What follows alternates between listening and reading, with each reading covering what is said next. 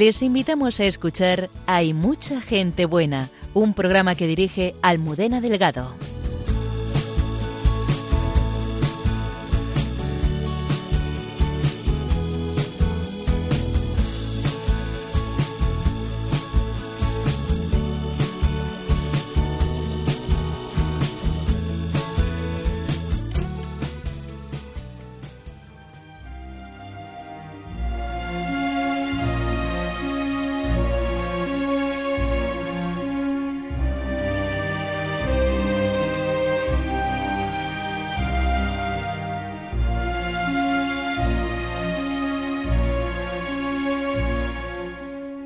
Llegó al Zaire en plena guerra y sus desvelos por los misioneros españoles le hicieron formar parte de una gran familia que se comunicaba por el sistema de radio que la había impulsado y a la que protegió en momentos muy difíciles, como el asesinato de cuatro hermanos maristas.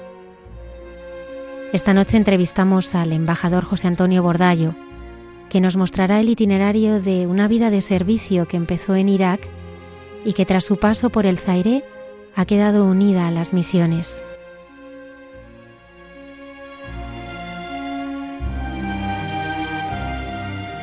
La mirada del padre Miguel Márquez nos ayuda a descubrir la necesidad de restaurar la vida devastada y cómo construir el hogar que nos da vida, como sucede en el orfanato que las Carmelitas Descalzas tienen en Costa de Marfil y al que somos invitados a entrar.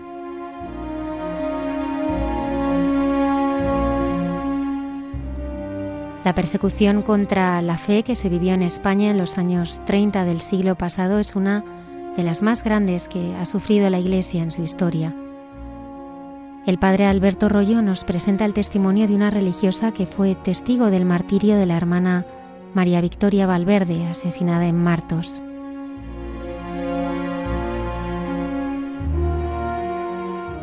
¿Qué representa el dinero en la cultura judía?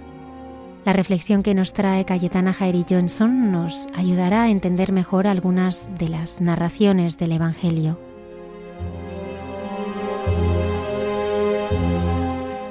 Nuestra plenitud y felicidad es haber sido llamados a la vida para hacer el bien. Nos recuerda la hermana Carmen Pérez en Entre tú y yo. Buenas noches y bienvenidos a nuestro programa y muchas gracias por acompañarnos. Comenzamos.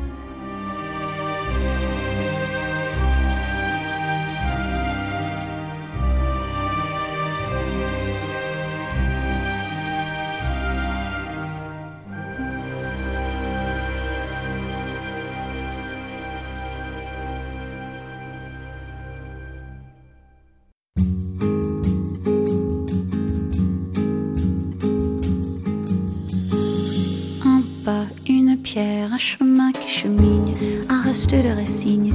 C'est un peu solitaire, c'est un éclat de verre, c'est la vie, le soleil, c'est la mort, le sommeil, c'est un piège entrouvert, un arbre millénaire. Un nœud dans le bois, c'est un chien qui aboie, c'est un oiseau dans l'air, c'est un tronc qui pourrit, c'est la neige qui fond, le mystère profond, la promesse de vie c'est le souffle du vent au sommet des collines. C'est une vieille ruine, le vide, le néant. C'est la pie qui chacasse, c'est la verse qui verse des torrents d'allégresse. Ce sont les eaux de Mars, c'est le pied qui avance, ça pas sûr, à pas long. C'est la main qui se tend, c'est la pierre qu'on lance. C'est un trou dans la terre, un chemin qui chemine, un reste de racines. C'est un peu solitaire, c'est un oiseau dans l'air, un oiseau qui se pose, qu'on arrose, une source d'eau claire, une écharde, un clou, c'est la fièvre qui monte, c'est un conte à bon compte, c'est un peu rien du tout, un poisson un geste, c'est comme du fifarchon, c'est tout ce qu'on attend, c'est tout ce qui nous reste, c'est du bois, c'est un joli le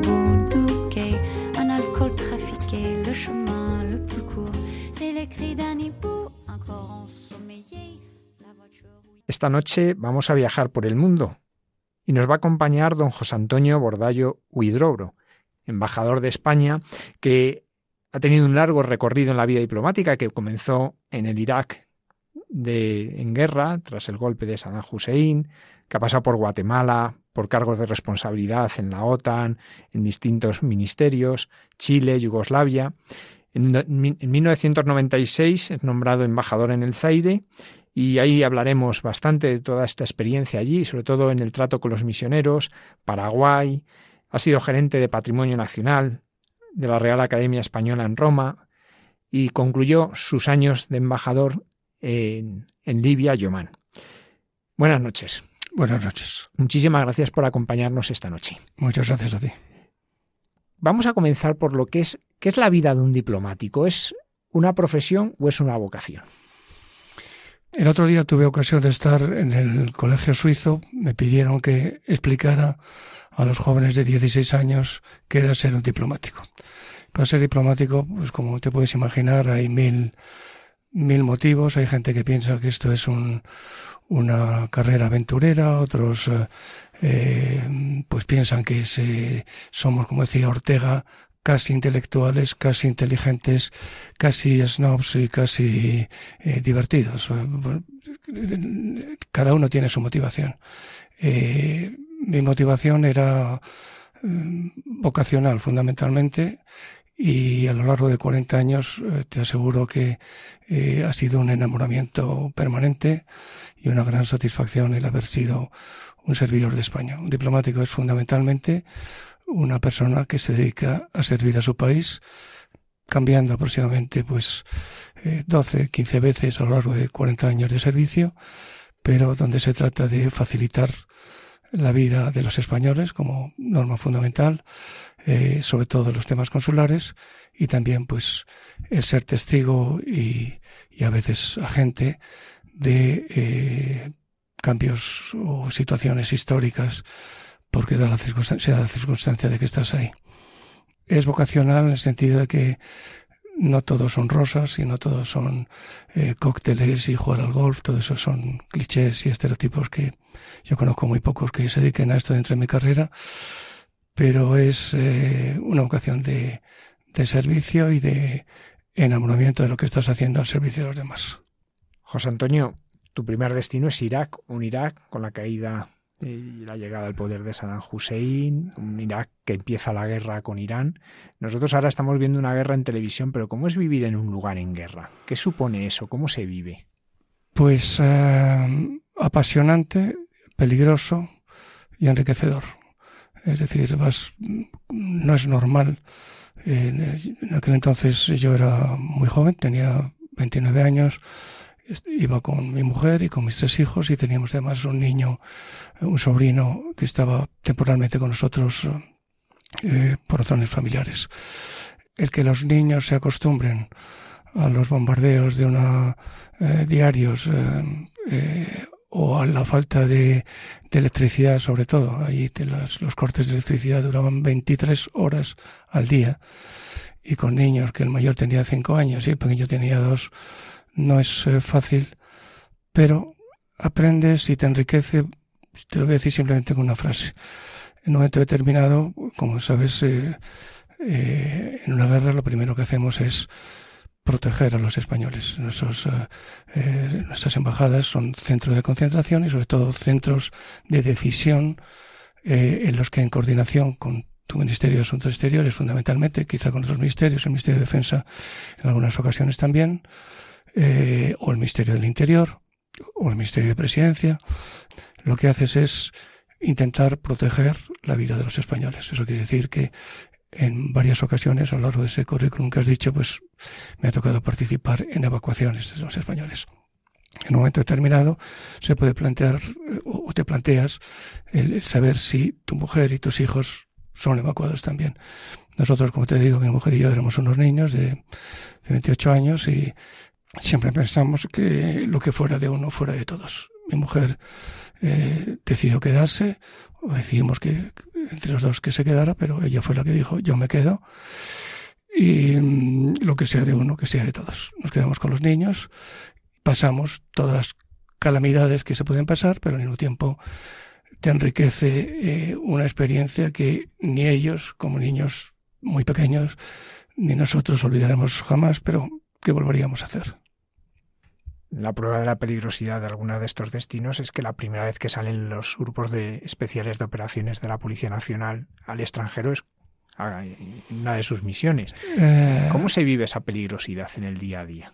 La peligrosidad es eh, una peligrosidad cotidiana, tangible, en lo que, digamos, en las carencias que tienes fundamentalmente. Eh, lo digo porque para cualquier compañero que pudiera oírme eh, la comunicación, como sabes, con el Ministerio de Asuntos Exteriores en cualquier país es a través de una nota verbal. La nota verbal en aquella época era la Embajada de España saluda atentamente a ese Ministerio de Asuntos Exteriores y tiene la honra de pedir cuatro cajas de pollos, por ejemplo, para el personal de la Embajada, que era, es decir, eso no es normal, no es, eh, eh, ¿Qué pasa? No había, eh, no había alimentos, eh, no había electricidad, como te digo, y desde entonces pues te acostumbrabas, como antiguamente en los países del este, a ir todo el mundo con una bolsa y el momento que veías tres personas que se juntaban en un rincón, todo el mundo se ponía en fila porque en ese momento paraba un camión con tomates y había que acaparar tomates. Lo que pasa es que se hacía de manera bastante civilizada en un régimen socialista y te decían, no, usted no puede llevarse más que dos kilos por persona y ya podía, para que todo el mundo pudiera tener su saco de tomates. Digo tomates como cualquier otra cosa. Eh, era una, eh, una lucha cotidiana por la lucha de alimentos y un acostumbrarse a una, a una ciudad siempre a oscuras y por supuesto después del primer año, la guerra está ya, si no recuerdo mal, en septiembre del 80. Saddam Hussein sube al poder en el año julio del 79 después del golpe, ensoberbecido porque piensa que eh, Khomeini estaría aislado y que todo el mundo apoyaría a San Hussein, eh, declara la guerra y ahí entramos en una guerra que duró 10 años y como que se un millón de muertos. Bueno, pues en esa guerra que empieza en el 81 es cuando se producen los ataques iraníes sobre la ciudad de Bagdad y cuando empezamos nosotros a hacer las evacuaciones hasta el último español, por supuesto. Una cosa que sale es el papel de la familia, porque uno tiene vocación, pero claro, la familia se incorpora a esa vocación de servicio, esa vocación que va eh, moviéndose por el mundo llevando a España. ¿Cómo lo vive la familia? Eh, lo más importante para un diplomático eh, es el tener a la familia al lado. y lo más duro es estar, separarte de la familia. si puedes estar con la familia al lado, incluso en situaciones tan delicadas o tan particulares como, como una guerra, mejor pero lo normal en un caso así también es, separarse. Todos nos acostumbramos a una nueva situación. Eh, mi hijo tercero, eh, que hoy tiene pues, 44 eh, años, durante mucho tiempo, cada vez que oía simplemente el ruido de un avión, durante mucho tiempo corría y se escondía, como hacíamos en Bagdad, vivíamos en una casa de dos pisos, debajo de la escalera, que era el sitio más, más seguro de la casa, ¿no? Entonces, eh, eh, a todos nos acostumbramos. Si sale bien la experiencia, es siempre enriquecedora. Si sale mal, pues naturalmente entramos en... Pero eh, creo que en un caso así es mucho más duro para el que se queda y para los que están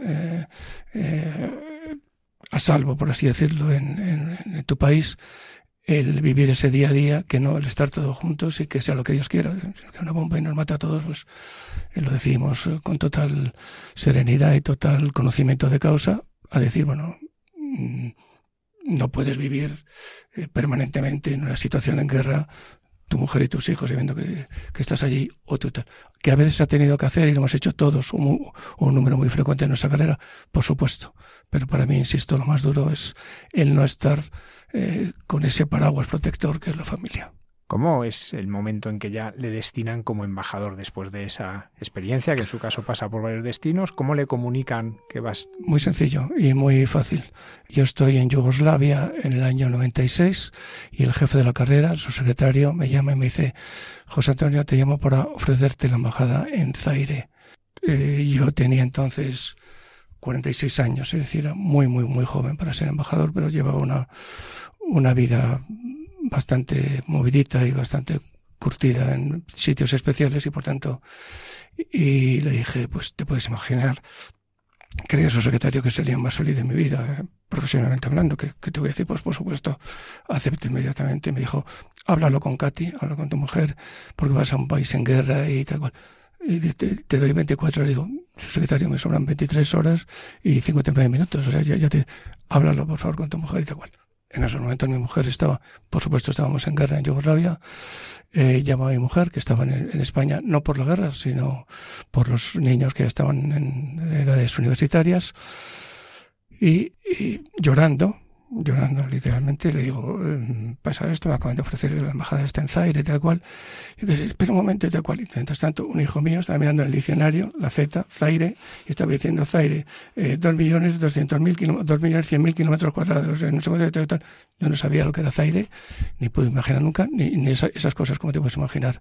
Generalmente a esa edad nunca se piden, y mucho menos, pues. Entonces, reacción, eh, eh, feliz, y, muy emocionado y por supuesto mm, totalmente encantado de ir a, a un sitio sabiendo que desde el primer día lo que no sabía es que hasta el último estaríamos siempre en guerra. Enriquecedor luego en cuanto estancia allí. ¿Qué es lo que vive allí? ¿Qué es lo que vivió allí en el Zaire?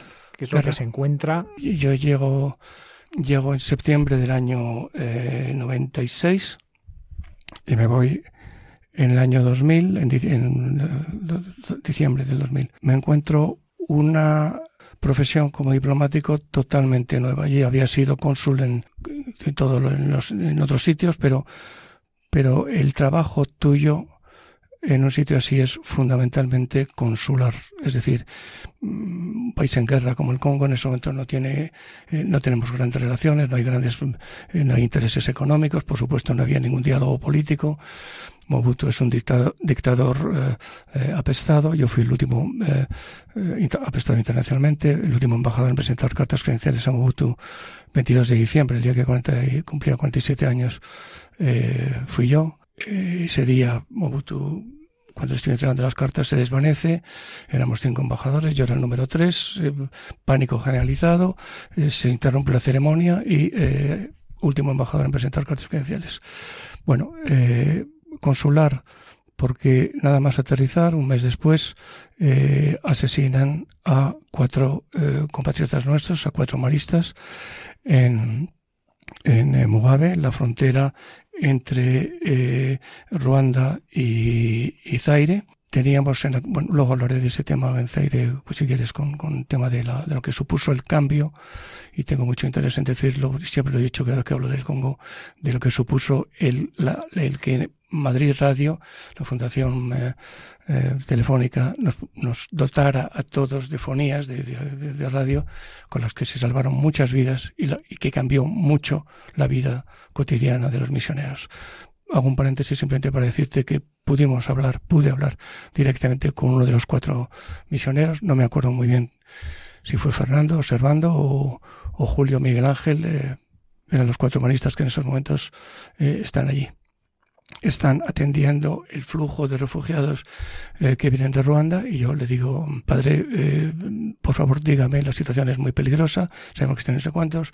Yo le, hablaba del conocimiento que teníamos eh, técnico, por así decirlo, de lo, de lo que estaba pasando. Creemos que podemos organizar una operación, estamos hablando de una distancia aproximadamente de 1.500 kilómetros desde Kinshasa al punto donde está es decir, de aquí a París para entendernos. Muchas gracias, agradezco mucho su, atención. Hemos decidido quedarnos aquí.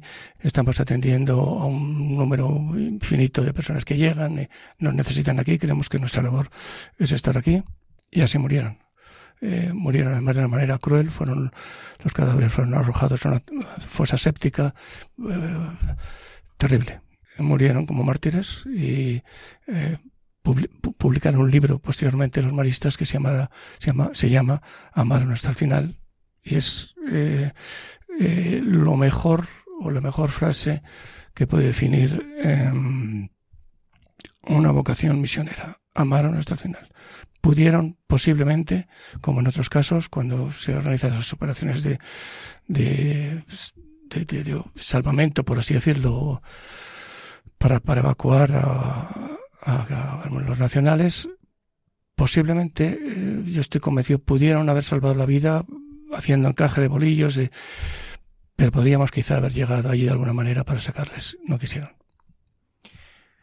José Antonio, vamos a detenernos porque eh, a veces escuchándote, otras veces que te he escuchado la impresión que a veces los embajadores os quedáis para ayudar a los misioneros, porque prácticamente los únicos compatriotas que quedan son misioneros.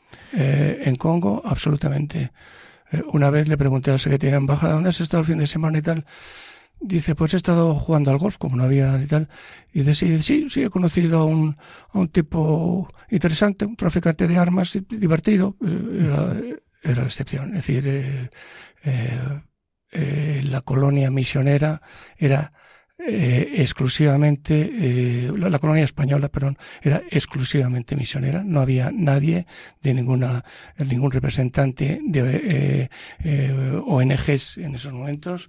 De vez en cuando vino algún periodista, por supuesto, para cubrir una, una situación eventual, pero residentes allí en Kinshasa aproximadamente 180, 160 misioneros, eh, hombres y mujeres, eh, y más mujeres que hombres, y en total el país unos 400 misioneros.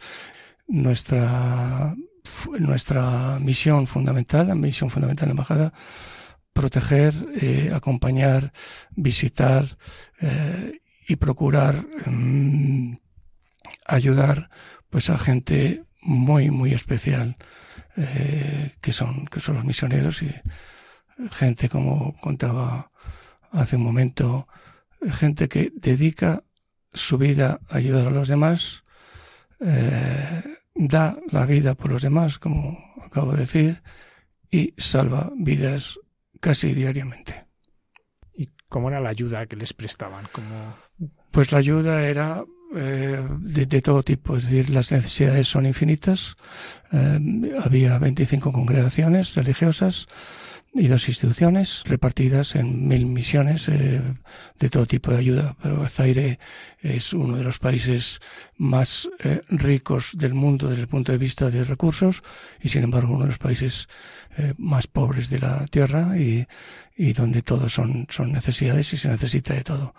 Eh, como no había nada ni, ni nadie que ayudara, eh, razón de más para que esos misioneros eh, muy valientes, lo tengo que decir, muy valientes siempre y nunca mejor dicho, durante cuatro años de guerra que nos tocó vivir, no se movieron jamás, me refiero no por miedo, siempre fue una vocación de, servicio y ayuda y entonces pues qué consistía si había que ir a proteger a esos religiosos vivía con geos, eh, viví con geos los cuatro años, eh, geos que oscilaron entre tres en las situaciones más tranquilas y doce eh, en las situaciones más delicadas, cuando cae Kinshasa, por ejemplo, en mayo del 97. Entonces, fundamentalmente éramos, y lo digo con, con gran orgullo, éramos una gran familia muy unidos y que eh, teníamos una relación eh, cotidiana cotidiana de visitas eh, a cada uno de los centros. Unas veces era pues para enseñarte lo que estaban haciendo, que era su, su, su mayor satisfacción, y la, y la nuestra, la, la de la embajada, el ver eh, que la marca mejor que tiene España, los misioneros, pues era eh, de lo que todos nos sentimos orgullosos, es decir, quién está con los locos, quién está con los leprosos, quién está eh, con las escuelas, quién está en los dispensarios, quién está en las cárceles, quién está los misioneros. Y fundamentalmente o mayoritariamente misioneros eh, españoles. Tuvimos dos nuncios españoles, eh, eh, Monseñor Faustino Sainz, eh, adorado por los misioneros, adorado literalmente, con el que tuvo una relación fraternal, que desgraciadamente murió hace unos años, y Javier Lozano, que está jubilado después de su último puesto en Rumanía el ser ellos españoles y eh, pues teníamos una relación tan cotidiana y tan pedestre como el que todos los domingos, sin excepción en la Embajada de España, vinieran los misioneros a la residencia de la Embajada a jugar al MUS contra el nuncio y contra el embajador, que siempre ganaban, por cierto, al MUS, aunque ellos decían que nos dejaban ganar por ser quien éramos, pero absolutamente falso y siempre eh, ganamos por mayoría aplastante a todas las congregaciones que se prestaron a jugarmos. Era una relación familiar. José Antonio, eh, ¿cuál era el tirón que tenía el Zaire luego el Congo para que hubiese tanto misionero español, era el lugar donde más misioneros españoles había. Además, se da la circunstancia que Radio María eh, ayuda hace unos poquitos años a fundar Radio María también allí. ¿Cuál es la relación que tiene? Porque es atractivo para los españoles. ¿Hay alguna mm, razón? atractivo eh, por encima de otro país africano. Yo conozco pocos países africanos, no, no, no te sabría decir seguro que si preguntas a cualquier misionero, todos te dirán lo mismo. Todo país africano es hospitalario, son, son gente de un corazón especial, pero hay un denominador común. Estamos hablando pues de los eh, más pobres de los pobres, estamos hablando de la gente eh, más olvidada, más marginada, más necesitada, y puesto que yo entiendo que un misionero, no, no entiendo, sé, sé y lo he comprobado, un misionero es eh, una persona que eh, habla de una religión que precisamente está dirigida a las víctimas, a los pobres, a los desgraciados, a los que lloran, a los que eh, lo necesitan y que ese misionero pues tiene fundamentalmente como como como diría yo pues como como misión llevar el evangelio. Y si el evangelio lo que te dice es pues mire usted yo llevo una, un mensaje de, eh, de amor al prójimo, incluso aunque sea el enemigo, eh, de perdonar eh, siempre, de compartir lo poco que tenga, porque no tengo nada, pero como me dijo una religiosa y también lo digo siempre, con una sonrisa se pueden salvar vidas, yo lo he visto muchas veces, y si a eso añades pues que no tienes miedo, que siempre vas a estar ahí y que esta gente es tu familia real, pues entonces, eh, si a eso además acompañas, pues, mire usted, ¿con qué cuenta usted? Pues yo no tengo prácticamente nada, nada más que la ayuda que me pueda venir generosa, como, pero tienes, eh, antes ha dicho una palabra padre que eh, lo ha dicho el director, me parece. Ha dicho que ha dicho que es, la palabra siembra. Bueno, pues yo los misioneros los considero fundamentalmente sembradores. ¿Y qué siembran ustedes? Pues nosotros sembramos pues eh, compasión, consuelo, ternura, mm, dignidad, amor, por supuesto, apoyo, pues con esas armas y sabiendo que estás dispuesto a jugarte la vida, pues la vida de los misioneros perfectamente justificable y la vida de un pobre funcionario o de unos funcionarios que estamos ahí destinados consiste en como no podía ser menos, intentar facilitar la vida de estos santos. ¿Y cómo se facilita? Pues me esté pidiendo y, llamando a las puertas de quien quiera ayudar y cómo pueda ayudar. Pues usted, yo no soy una, no estoy allí, pero eh, me convence lo que usted dice. Y entonces el Ayuntamiento de Madrid manda una ayuda. O yo soy una ONG que he leído no sé qué y sé que como están ustedes pasándoles mal, porque están siempre en guerra y tal y cual, y de vez en cuando vemos las noticias terribles de lo que están haciendo unos y otros.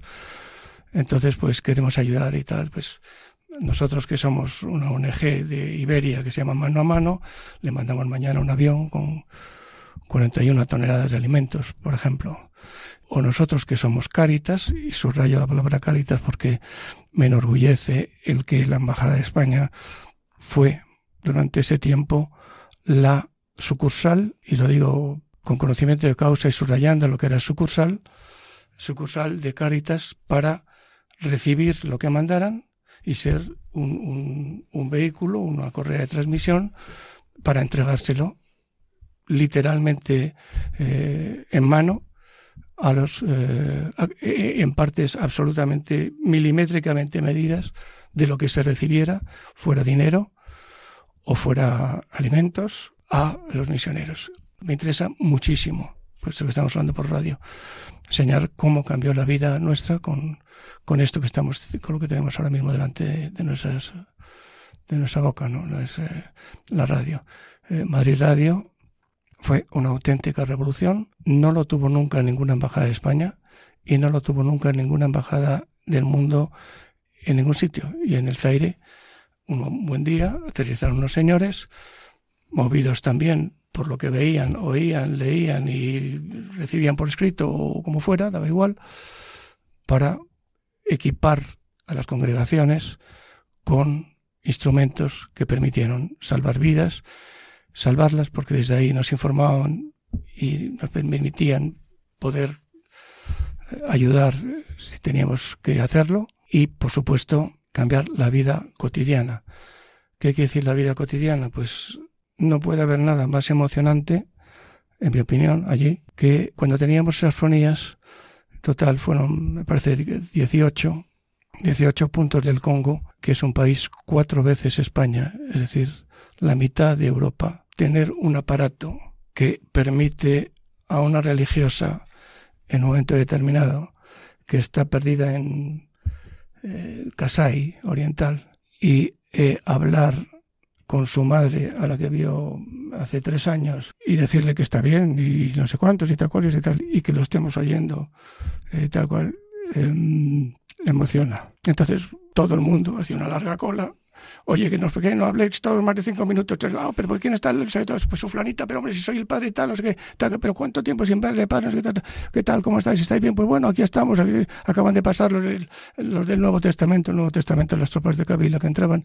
Y los del Antiguo Testamento son los peores, los tropas de Mobutu. Mm. Pero ese era nuestro día a día, es decir, eh, con los que estaban en Kinshasa, diariamente viéndonos y visitándoles y, y una relación, como te digo, muy intensa y con los que estaban, pues, eh, para entendernos, en, en, en, Barcelona o en Cádiz, digo, dentro del Congo, imaginaos ese tal, pues eh, facilitando las comunicaciones para que nuestro operador de radio y nosotros pues estuviéramos dando entradas, salidas a, a ese tipo de conversaciones que, como te digo, eran vitales, el mejor regalo que podías hacer a una persona que estaba acostumbrada simplemente a estar sola en sitios muy peligrosos y, que le regalaras el poder hablar con su familia. José Antonio, después de esa experiencia en el Zaire con los misioneros, ¿has seguido teniendo vínculos con ellos en los otros destinos? Lo tengo, lo tengo y, no con todos. Estamos hablando de hace 25 años, muchos han fallecido, pero todavía recibo mm, comunicaciones verbales o eso, y recibo y envío. Me refiero, eh, eh, esos años nos marcaron a todos y tengo muy buena relación con, con ellos y también otro pilar nuestro, que he mencionado antes de pasada, pero que naturalmente a los que adoran los, los, los misioneros, cualquier misionero que me pudiera estar escuchando ahora, tanto como a mí o más que a mí, quiere aquellos hombres que se jugaron la vida por ellos también, que, que, son los geo, los geo que, como digo, pues eh, el cuerpo de geo, los cuerpos especiales de la policía, pues son 100, eh, siguen siendo 100, en mi época también lo eran, 33 pasaron por Congo, es decir, eh, eh esos hombres, eh, y digo, en el caso de los geos, hombres porque no hay todavía ninguna mujer geo, estuvieron codo con codo con, conmigo y conocen y quieren y les adoraban, como te digo, aquellos misioneros con los que eh, tanta, tan, intensísima relación vital tuvieron en circunstancias tan especiales y que arriesgaron su vida como funcionarios y servidores del Estado que, que son y, y somos eh, para proteger a los demás. La verdad es que eran gente muy valiente, como te digo, y, son gente muy valiente, perdona, no, no no conozco ningún misionero, ni creo que lo haya, que se haya retirado por miedo. Y incluso cuando, me acuerdo una vez, si puedo hacer una anécdota, un inciso, en Libia, el 23 de julio del 2014, estábamos haciendo las evacuaciones de los españoles que estaban allí. Ese mismo día murió mi madre. Y mm, dicho, pero en 24, 23 de julio. Eh, estaba en un barrio en ese momento donde había dos religiones, eh, dos religiosas, pero en cuya orden no voy a decir, mayores. En un barrio eh, muy, muy radicalizado, musulmán, obviamente, estamos en Libia, muy radicalizado. Y fui a visitarlas con los geos vengo a que, a que, a, sacarlas de aquí, para tal. No, es que nosotras, no sé qué, no sé cuántos, de cuál. Mire, por favor, entiéndanme, ustedes están, sí, bueno, la verdad es que últimamente estamos aquí refugiadas, no, no podemos salir, no podemos dar la clase, tal. Por favor, madre, les suplico que me haga caso. Permítanme que te aconseje. Además, eh, es que no, no, déjeme, por favor, que hable con su superiora. Su superiora estaba en Roma. Eh, seguro que la conozco, porque uh, las otras, pero déjeme que hable con ella. Bueno, nosotros, si lo dice la madre superiora, por supuesto, tal, lo que ella diga, haremos tal. Y le dije una frase que tuve que explicarles. No mueran ustedes por un Toyota. No entendían nada. Cuando yo estaba en Congo y tenía que convencer para salir y no sé qué tal, eh, que naturalmente no se movían si no eran con las novicias o con eh, congoleñas, eh, me eh, les decía, pero vamos a ver, eh, cuando a ustedes les paren y no sé cuántos, esta gente de un lado y de otro, lo que van a buscar es el coche, el Toyota, que allí era un, elemento fundamental.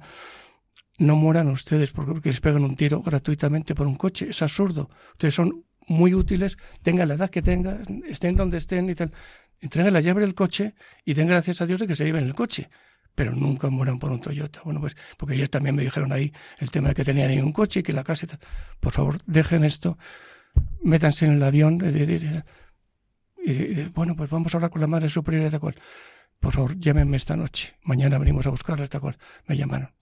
Ha dicho la madre superior que hagan caso al embajador. Como ellos les decían también, ustedes hagan lo que diga el embajador. Tal, si en un momento determinado el embajador, por salvar la vida, tiene que hacer esto y, y va a buscarlas, también yo tenía una responsabilidad, como le dije a los geos, yo tengo la responsabilidad también de vuestras vidas. Es decir, no voy a hacer una locura. Y si tenemos que hacer una locura, que sea una locura en la que todos estemos de acuerdo, que alguna vez se tuvo que hacer. Pero mm, eh, sé muy bien que vosotros también, como yo, sois padres de familia, pero eh, quizá la conciencia nos pide en un momento determinado que tenemos que arriesgar nuestra vida. Y, aquellas monjitas, pues efectivamente, gracias a Dios, convencimos. Y esa misma noche eh, fuimos a buscarlas y al día siguiente pudieron salir en uno de los aviones que España nos envió. Que por cierto, tengo que decir, eh, para el que no lo sepa, España en esas situaciones es terriblemente generosa. Terriblemente generosa. No se va nadie de una embajada hasta que no sale el último español evacuado y por supuesto nuestros aviones y nuestros medios están siempre a disposición de todo el mundo. Estoy harto de haber participado en operaciones donde hemos sacado mucha gente y harto de ver cómo otros países cuando evacúan, evacúan a sus ciudadanos, cierran la puerta que a cualquier país.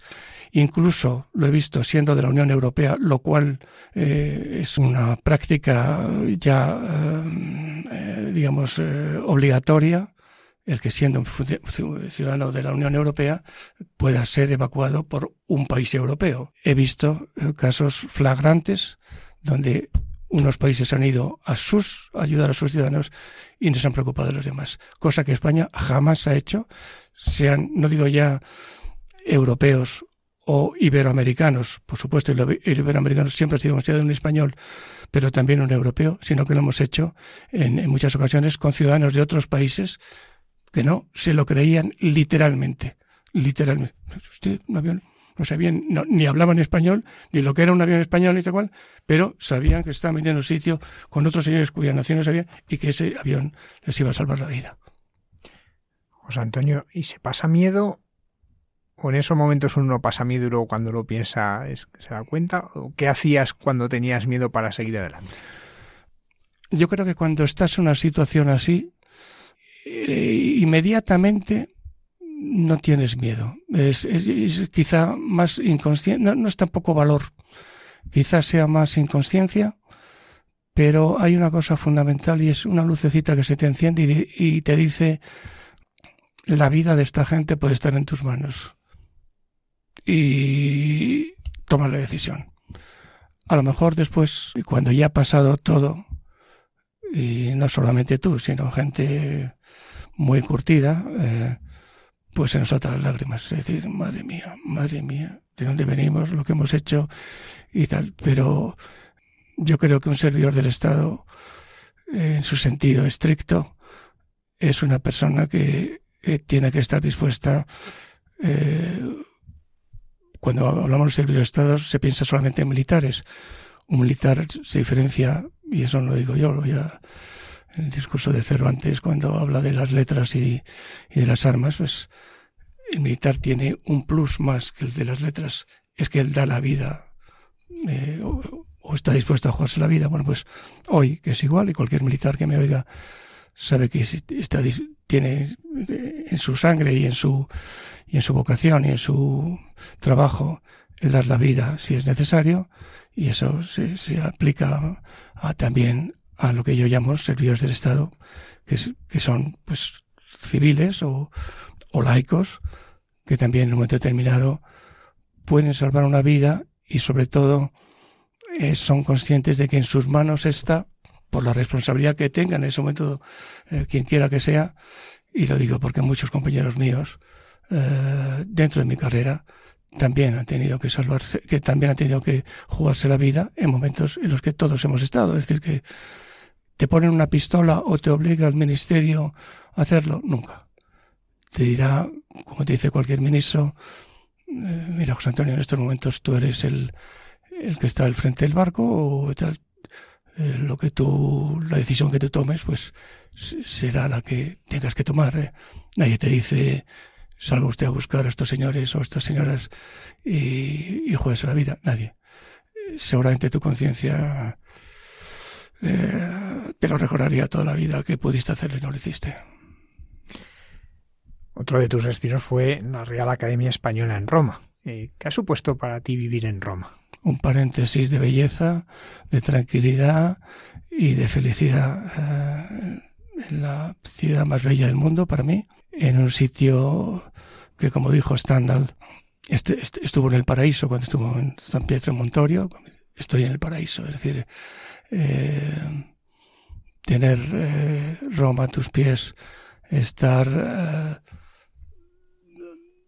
facilitando el que eh, los mejores becarios puedan hacer sus trabajos en diferentes eh, eh, temas que ellos hayan elegido y simplemente ver un atardecer con de noviembre con el vuelo de los estorninos en, Roma pues no tiene precio.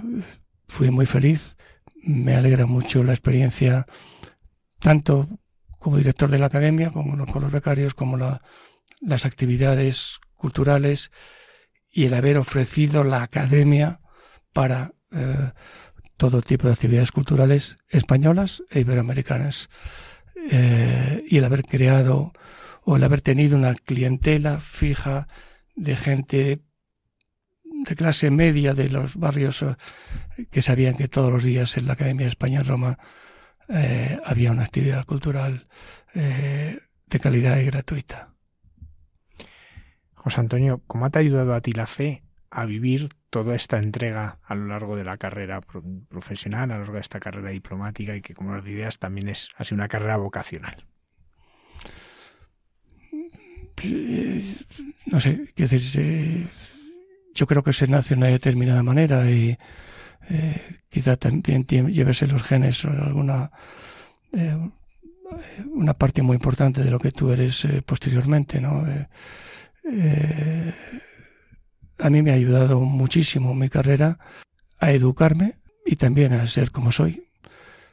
Aprendes una serie de, de principios que si antes los apuntabas, se fortalecen y si no los tenías, los absorbes o los asumes y si has tenido la ocasión de mm, practicar alguno contagiar alguna, eh, alguna algún rasgo de algo que, pues mejor que mejor no pero cuando te dedicas a ser un servidor del Estado eh, yo creo que no es una vocación que tienes en el momento uno y la, tienes hasta el final solamente, sino que es una es un granito, la siembra que hablaba antes, pues que va creciendo cada día, que se fortalece cada día y que al final lo que era una semilla, pues eh, es un árbol, pero lo vas viendo y, y, y justifica, creo sinceramente, en mi caso, absolutamente justifica una vida y la que si pudiera elegir la volvería a hacer. Pues don José Antonio Bordallo Hidrobro, embajador de España, muchísimas gracias por habernos acompañado y haber compartido pues toda esta experiencia vital que tan cercana ha estado a las misiones. Muchas gracias. Pues muchas gracias a vosotros por esta oportunidad. Eh, me encantaría que, no que lo hubieran oído los misioneros, que sé que lo oyen muchos de ellos. Eh, me gusta porque para que la gente que no sea eh, eh, misionera, o la gente que no sea servidora del Estado, la gente que no sea pues un militar, un policía, eh, sepa lo que es la vida cotidiana de gente que hay una diferencia, obviamente, y lo, me interesa mucho distinguirlo. No me puedo, no puedo comparar un servidor del Estado laico con un servidor eh, de, Dios. Estamos hablando de dos categorías diferentes y, como he dicho alguna vez, eh, vosotros sois embajadores de Dios. Yo, yo soy un embajador administrativo, un embajador laico, ¿no? O un servidor del Estado laico. Pero no hay, no hay punto de comparación.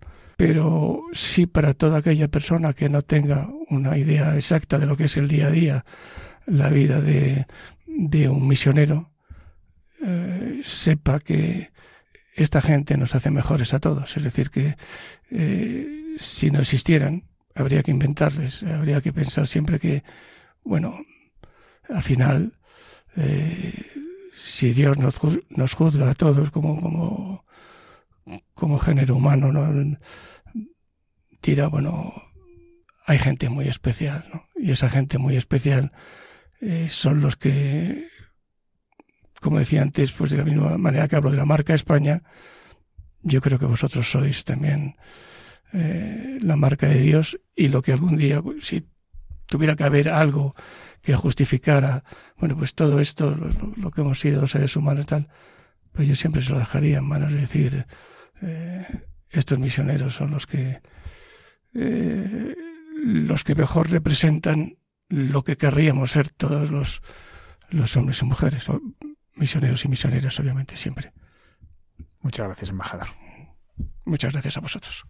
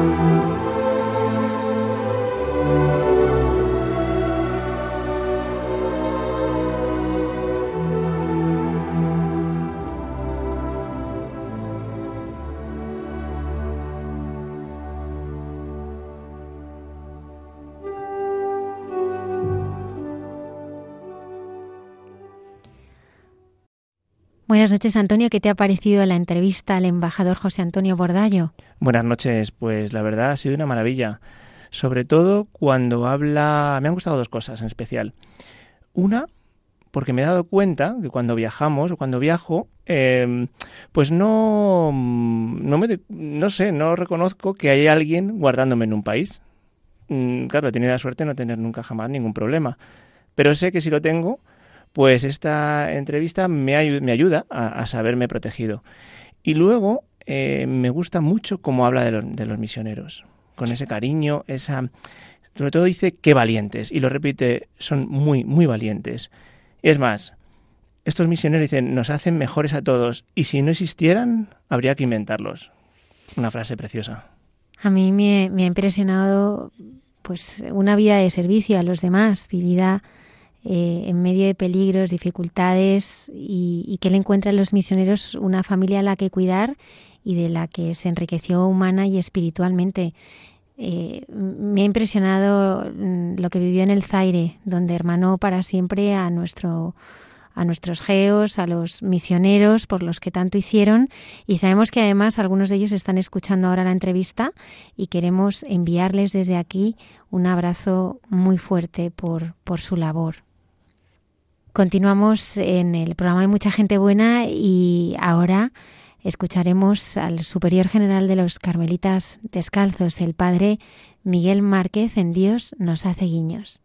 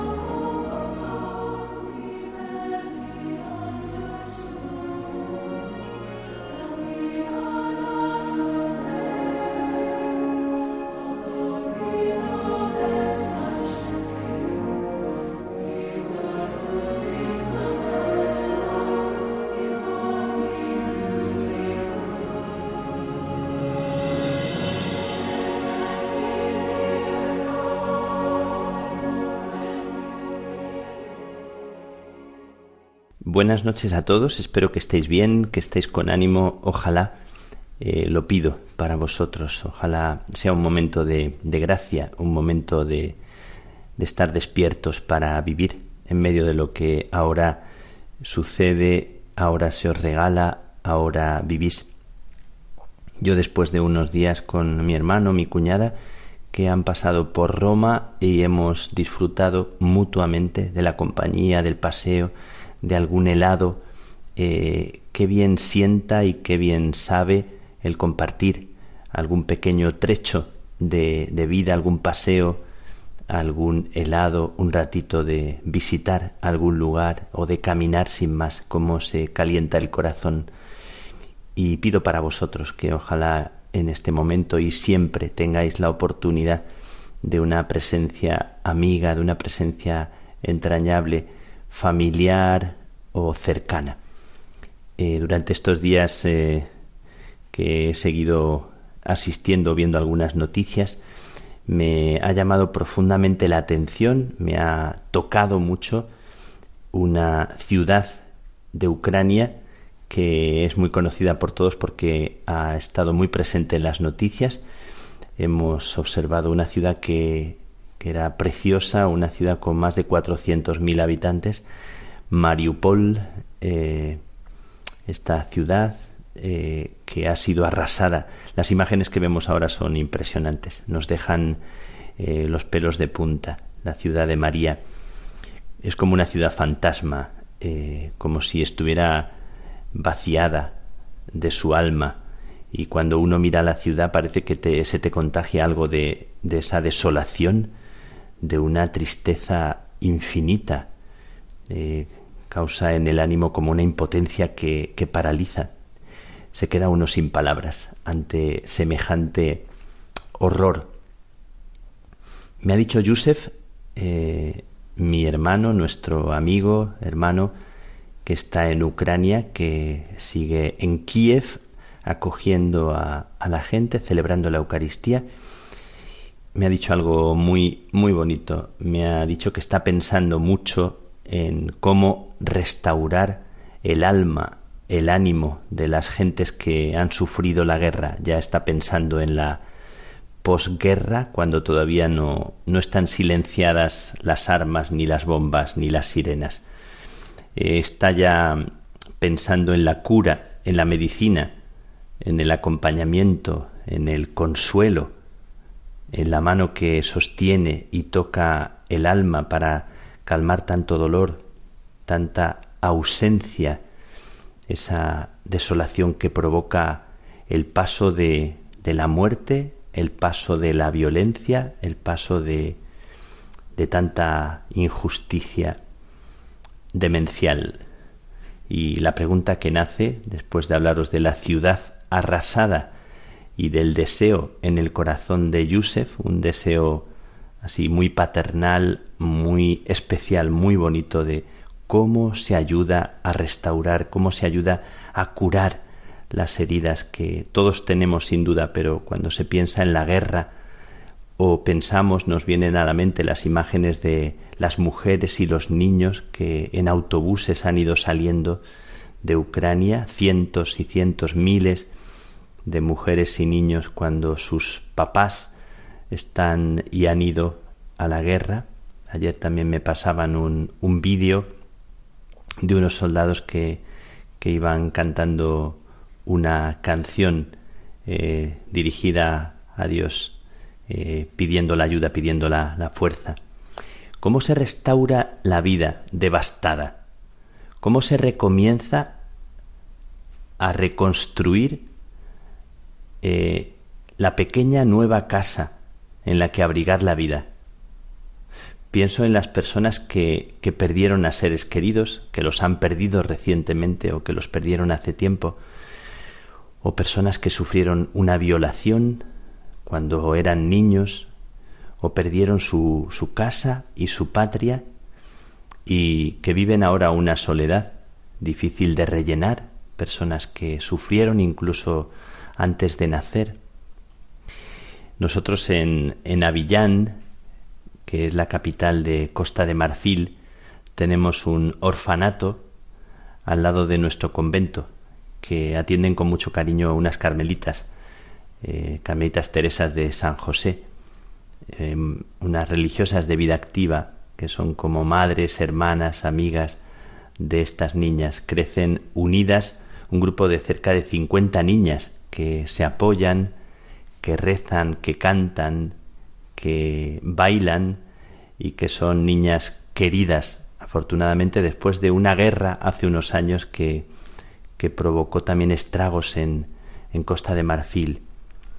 Este lugar es como un hogar de vida, se llama Betania precisamente, por el lugar donde Jesús descansaba con sus amigos, Lázaro, Marta y María. Es un nombre precioso un nombre que, que recuerda algo que, que, todos nosotros quisiéramos ser para los demás.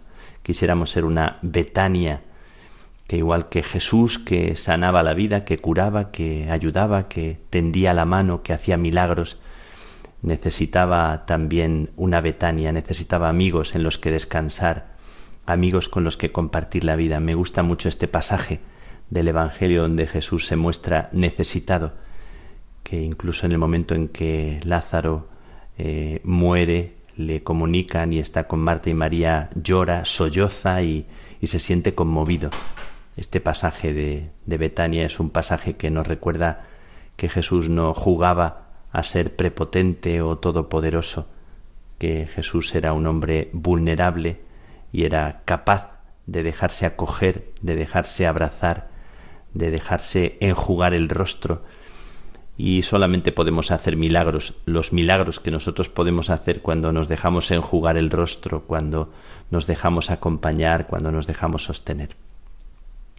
Este hogar de las niñas huérfanas de Avillán eh, refleja y recuerda la mayor necesidad que, que todos tenemos en esta vida, que es la de encontrar un hogar, un hogar cálido, confiado, la necesidad que tenemos todos de, de abrigo interior, incondicional, diríamos, es una palabra muy bonita que está en el corazón de, del Evangelio y del mensaje de Jesús, como ser amados y cómo amar incondicionalmente, significa sin pedir nada a cambio.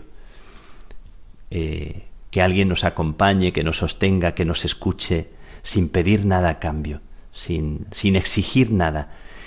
¿Cómo sienta por dentro? ¿Cómo cura la vida? ¿Cómo pone en pie la historia? Que haya alguien que se acerque a tu lado y que te preste su tiempo, su atención, su cariño, su...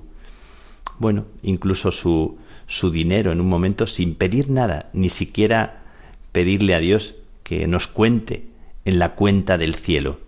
Como decía Santa Teresita, a veces haciendo algún sacrificio que ni siquiera lo hacía para que Dios se enterase, que lo hacía por puro amor. Qué cosa tan tan hermosa y que es la medicina más importante para la cura de este mundo nuestro tan fracturado, tan herido, como es este amor sin pedir nada a cambio. Lo decía también Gandhi, el desprendimiento del fruto de las propias obras. Es eh, de una calidad y de una belleza que curan nuestro mundo. En medio de una ciudad devastada y en el corazón también de una persona herida, alguien que abraza limpia y amorosamente, alguien que sonríe con absoluta sinceridad, alguien que sonríe a otro sin esperar nada, sin pensar que en esa sonrisa hay escondida una segunda intención, puramente por sonreír, alguien que da su mano para ayudar al paso siguiente que una persona tiene que dar, alguien que al ver la desnudez no se aprovecha para tapar o para saciar su propia necesidad o su propia hambre, sino que alguien que al ver la desnudez de otra persona arropa, cuida y pone dignidad y pone cariño y hace a las personas sentirse no avergonzadas, sino sentirse eh, queridas, sentirse miradas con una mirada como la que miraba Jesús. Un techo, una manta calentita para reposar y dormir un sueño de confianza que cure las pesadillas de antaño o las pesadillas que a veces vienen pensando en el futuro y que traiga la vida a una casa nueva, en la que habitar, en la que acoger nosotros también a los otros. Pocas personas, pienso, eh, no sé qué, qué piensas tú que me escuchas, pocas personas arropan tanto y tan bien la vida como las que pasaron frío, pocas que sepan amar con verdadero cariño como las que se sintieron no amadas, pocas que sintonicen con la herida del mundo como las que fueron heridas. Y hay personas que hacen este camino. Es un camino arduo, difícil, pero es posible porque algunas de las personas que a nosotros más nos han querido y más nos han arropado también han pasado mucho frío y han pasado mucha hambre.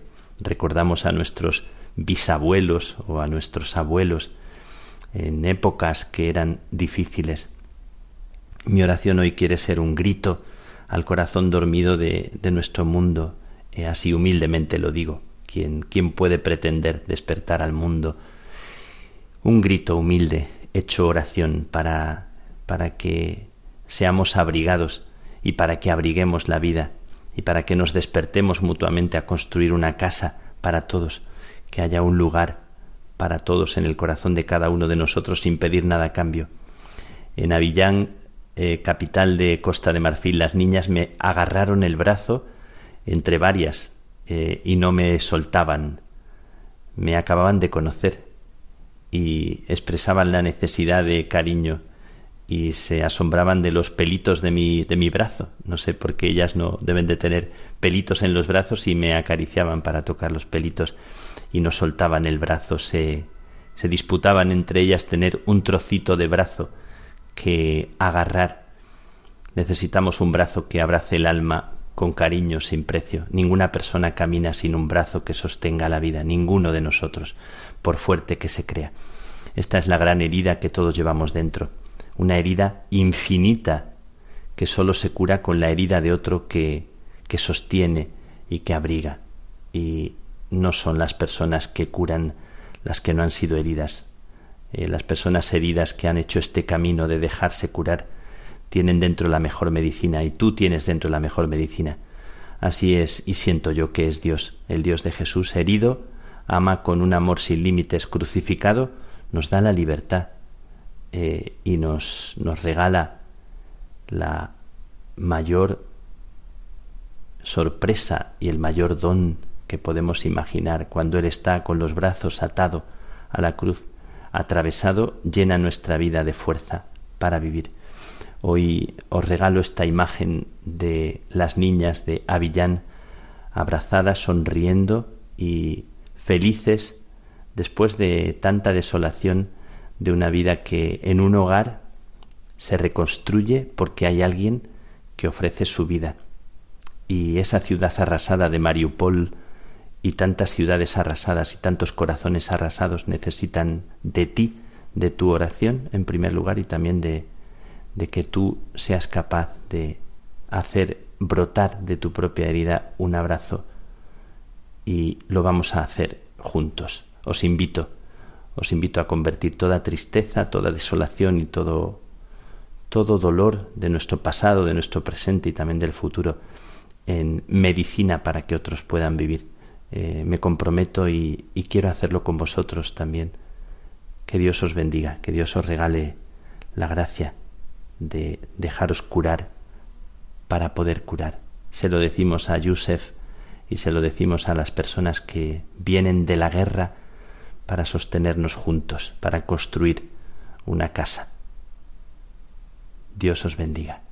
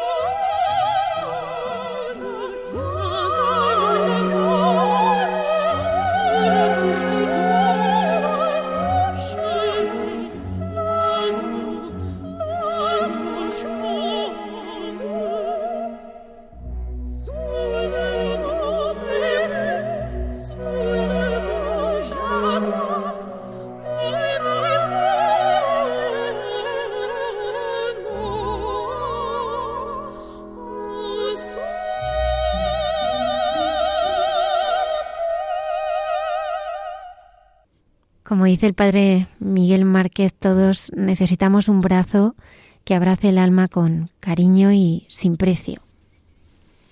Así es. ¿Qué palabras siempre tiene el padre Miguel? Pues que a mí personalmente me hacen pensar y me hacen rebuscar en el corazón, ¿no? Como ya he dicho, las personas heridas que se han dejado curar son las que se curan. Es verdad, yo lo he vivido y es verdad que cuando alguien te pide un consejo o cuando quieres abrazar a alguien, si lo haces desde la experiencia, el otro lo nota. Y tú ese abrazo es mucho más cálido. Es un abrazo que sabe, que sabe a, cariño, que sabe de verdad. Y, y eso mm, me ha hecho recordarlo el Padre Miguel. La persecución contra la fe que se vivió en España en los años 30 del siglo pasado es una de las más grandes que ha sufrido la Iglesia y el padre Alberto Rollo eh, nos presenta el testimonio de una religiosa que fue testigo del martirio de la hermana María Victoria Valverde, asesinada en Martos. Su historia eh, la vamos a escuchar en Santos de Andar por Casa.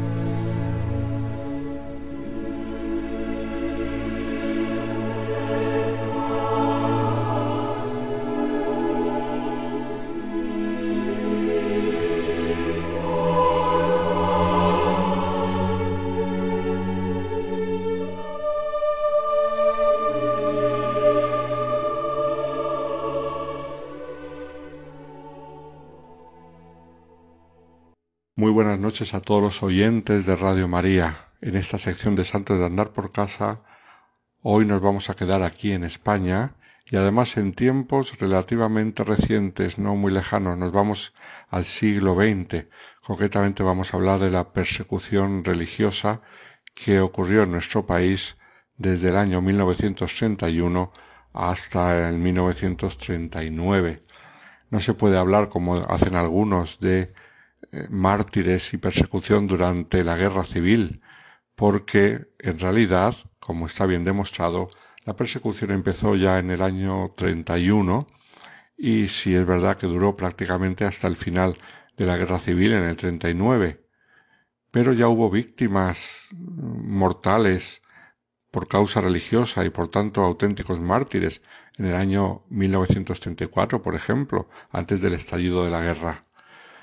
Pues de todos estos mártires sobre los cuales podríamos hablar mucho y pasar semanas y semanas y semanas y meses recordándolos porque son tantos, hoy queremos recordar a una de ellas, un testimonio muy hermoso, la Beata María Victoria Valverde, que era una franciscana de la Divina Pastora, y fue brutalmente asesinada por los milicianos de izquierdas por la única razón de ser por aquel entonces la superiora de la comunidad de su congregación en el pueblo de Martos, en Jaén, al estallar la guerra civil española. Y vamos a recordar su martirio a través de uno de los testigos de su proceso de canonización. Una testigo, una hermana de comunidad, mucho más joven, porque la beata María Victoria ya era más mayor. Sin embargo, hubo una religiosa joven que se salvó, como luego veremos, y que ha contado eh, un hermoso testimonio mm, de todo lo que ella vio y de todo lo que ella vivió. Y por lo tanto, cosas que ella sabe con certeza y que nos las narra con la frescura del testigo directo. En este testimonio jurado, mm, no vamos a decir quién fue esta religiosa, pero nos interesa sobre todo ver cómo describe el ambiente anticlerical reinante en los comienzos de la guerra civil. Y la falta de motivaciones para la masacre que hicieron de sacerdotes y religiosos que no fuesen ese anticlericalismo. Y que se ve claramente la muerte de Sor María Victoria, que nunca se había metido en política ni nada similar y que no tenía enemigos, es más que era muy querida en el pueblo de Martas, donde llevaba años destinada y trabajando pastoralmente. En ese testimonio también leemos sobre la crueldad de los asesinos y luego por fin algo típico de los cristianos, o que por lo menos debería ser. Y además como muy específico, porque nos lo pidió el Señor, que es el perdón a los enemigos. Entonces narra esta religiosa que pudo salvar la vida, que Victoria era muy querida por los miembros de la comunidad de allí, de la Divina Pastora en Martos, también muy querida por las alumnas del colegio, las personas allegadas, los padres de las alumnas, y todo por su trato amable y delicado, porque era una religiosa virtuosa, alegre, tenía mucho don de gentes, y además destacaba en ella la prudencia, la caridad, la humildad. Es más, insiste esta religiosa en que la beata María Victoria era humildísima. Se dedicaba en ese tiempo, cuando estalló la guerra, a las clases de labores y bordados con las alumnas mayores, si bien mm, antes había hecho otras cosas en la comunidad, realmente no tenía una preparación intelectual destacada, pero influía mucho mm, por lo buena que era tenía mucha autoridad moral en su congregación e incluso, a pesar de no ser una mujer muy intelectual, se rumoreaba que podía ser la futura superiora general de la congregación. Sin embargo, el Señor tenía otros planes para ella. Es importante recordar, porque insiste esta testigo, que durante los años en que ellas convivieron juntas, eh, que fueron años inmediatamente anteriores al desenlace de la República que acabó con la Guerra Civil Española, nunca le oyó referencia alguna a cuestiones políticas, pues ellas estaban completamente ignorantes de este tipo de cuestiones, ni siquiera leían los periódicos siguiendo el estilo eh, clásico de la vida religiosa. Dice que era una mujer de vida muy sencilla, muy delicada de salud, cuya preocupación constante era servir a sus hermanas con diligencia y caridad, y que quería mucho a las niñas del colegio. También es importante recordar que no tenía enemigos, eh, lo cual era fácil de comprender por, por la suavidad de su trato, su dulzura y la caridad con todas. Era una vida sencilla y sin ruidos la que tenía esta religiosa, pero era la superiora y esto es lo que hizo que la cosa se complicase. Continúa la testigo de este proceso describiendo el miedo que tenían las religiosas por las amenazas que recibían. Y no, no se trata de exageraciones. Hay que tener en cuenta que en la provincia de Jaén, concretamente en Martos y alrededores, la persecución religiosa fue bastante virulenta, como por ejemplo se puede comprobar si leemos las actas del proceso de beatificación de Monseñor Basulto, el obispo de la diócesis, que fue asesinado junto con su vicario general y con otros sacerdotes. Pues bien, en dichas actas leemos que las poblaciones del partido judicial en el que se encuentra Martos se asesinó a muchos sacerdotes. Se asesinó al joven párroco de Higuera de Calatrava, en Jamilena detuvieron a un sacerdote y lo mataron cuando iba de viaje hacia Jaén, mataron también al párroco de Porcuna y al párroco de Santiago de Calatrava, al párroco de Villadón Pardo, que tenía ochenta años nada menos, lo degollaron. En Torredón Jimeno mataron a tres sacerdotes, es un pueblo grande, y además a un hermano escolapio.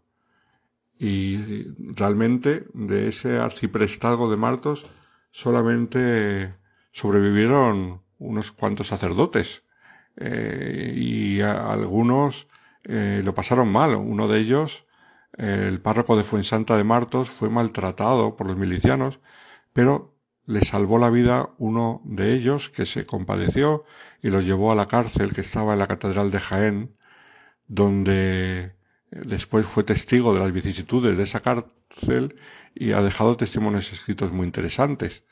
Pero bueno, para que veamos un poco cómo estaba la situación en, en esa zona de Martos. Pero vamos a volver al caso de Sor María Victoria. Nos dice así la testigo. En el año 1936 la situación se ponía cada vez más peligrosa.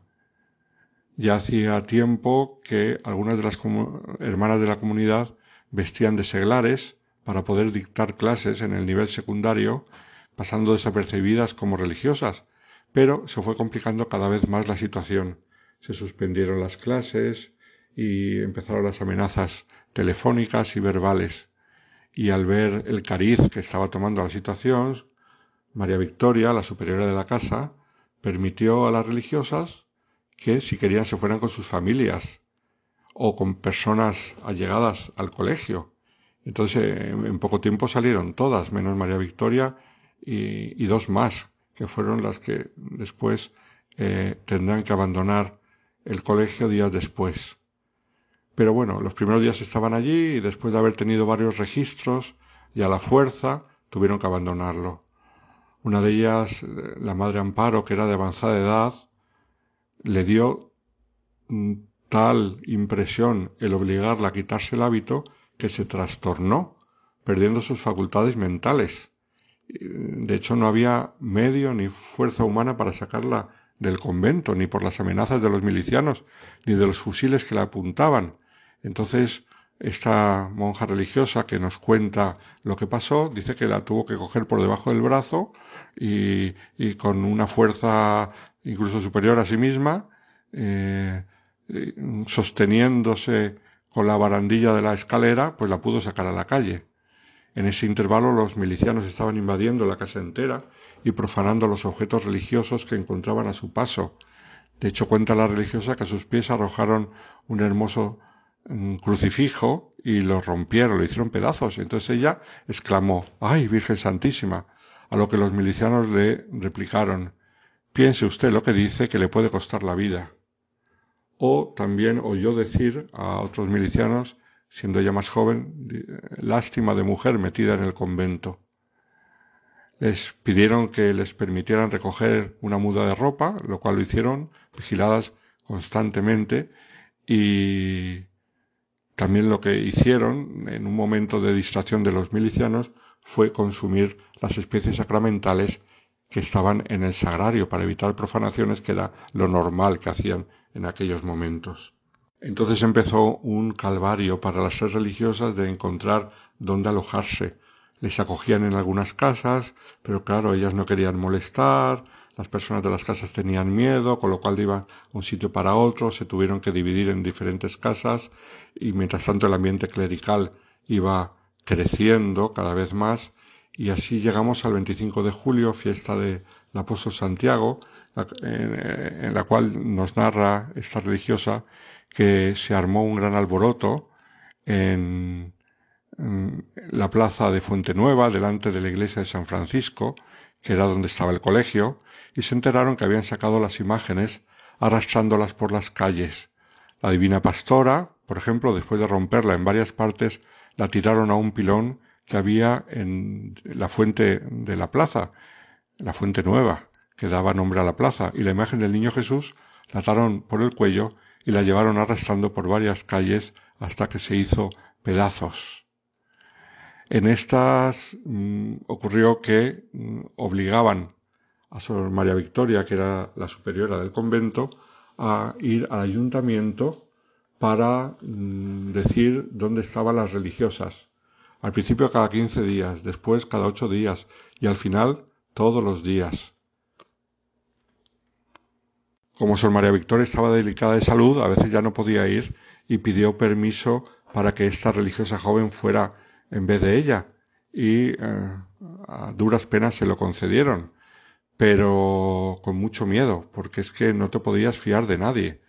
De hecho, fueron pasando los, los meses y, por ejemplo, el conserje del ayuntamiento a esta religiosa joven la recibía amablemente, diciéndole que no se preocupara y, y, que no pasaba nada.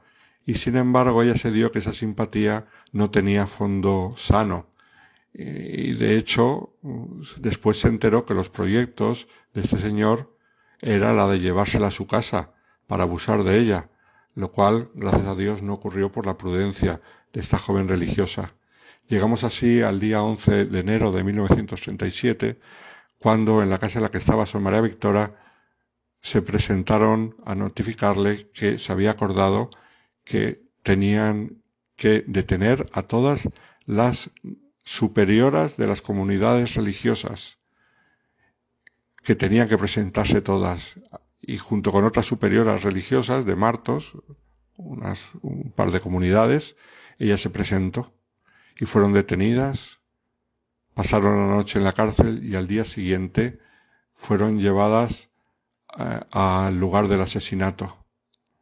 Llegó el día 12 de enero, Sor María Victoria se levantó persuadida de que era el último día de su vida y dijo a alguien que estaba allí, tengo un presentimiento triste. No sé por qué me figuro que de hoy no pasa. Y efectivamente, al día siguiente, a todas estas superiores religiosas, a altas horas de la noche, las asesinaron cerca de las tapias de un cementerio, a oscuras, sin testigos, que era lo propio que se hacía en aquellos momentos. Era crímenes tan nefandos que no querían hacerlos a la luz pública como se hacía con los mártires de los primeros tiempos. Y aquí llega el episodio del perdón que nos lo cuenta esta religiosa. Cuenta cómo al terminar la guerra pudo volver a Martos. Ella había huido de todo aquello cuando mataron a su superiora. Y entonces, cuando llegó y la justicia empezó a intentar esclarecer lo que había pasado durante la guerra, eh, a ella le propusieron hacer declarar al verdugo que ella sabía quién había sido, pero vio que como lo iban a obligar a declarar apaleándolo, lo consideró inhumano y no lo consintió. Protegió a aquel que había asesinado a la superiora. Así es la vida cristiana, la del perdón y la misericordia y del amor a los enemigos. Este testimonio tan elocuente que no necesita añadir más palabras Por lo tanto, alabemos al Señor que da la fortaleza a los mártires y a los cristianos la capacidad de amar de un modo diferente, de amar al enemigo.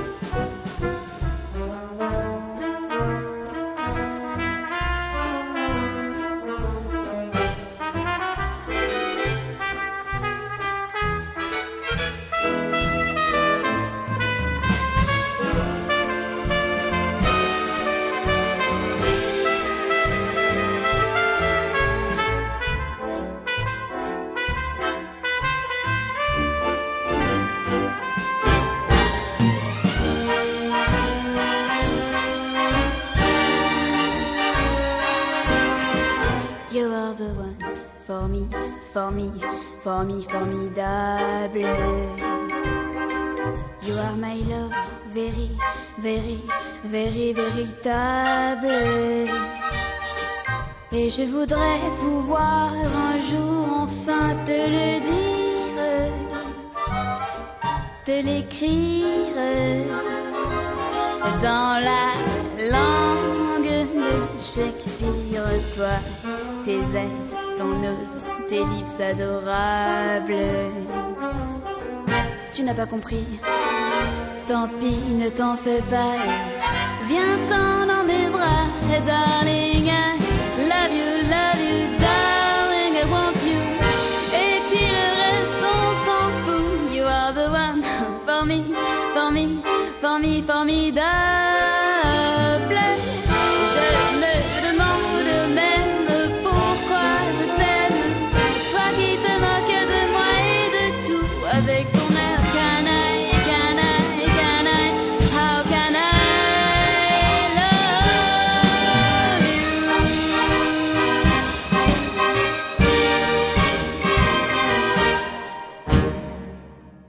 Nos preguntamos qué representa el dinero en la cultura judía y la reflexión que nos trae esta noche nuestra arqueóloga y biblista Cayetana Jairi Johnson nos ayudará a entender mejor algunas de las narraciones del Evangelio en Jesús en su tierra.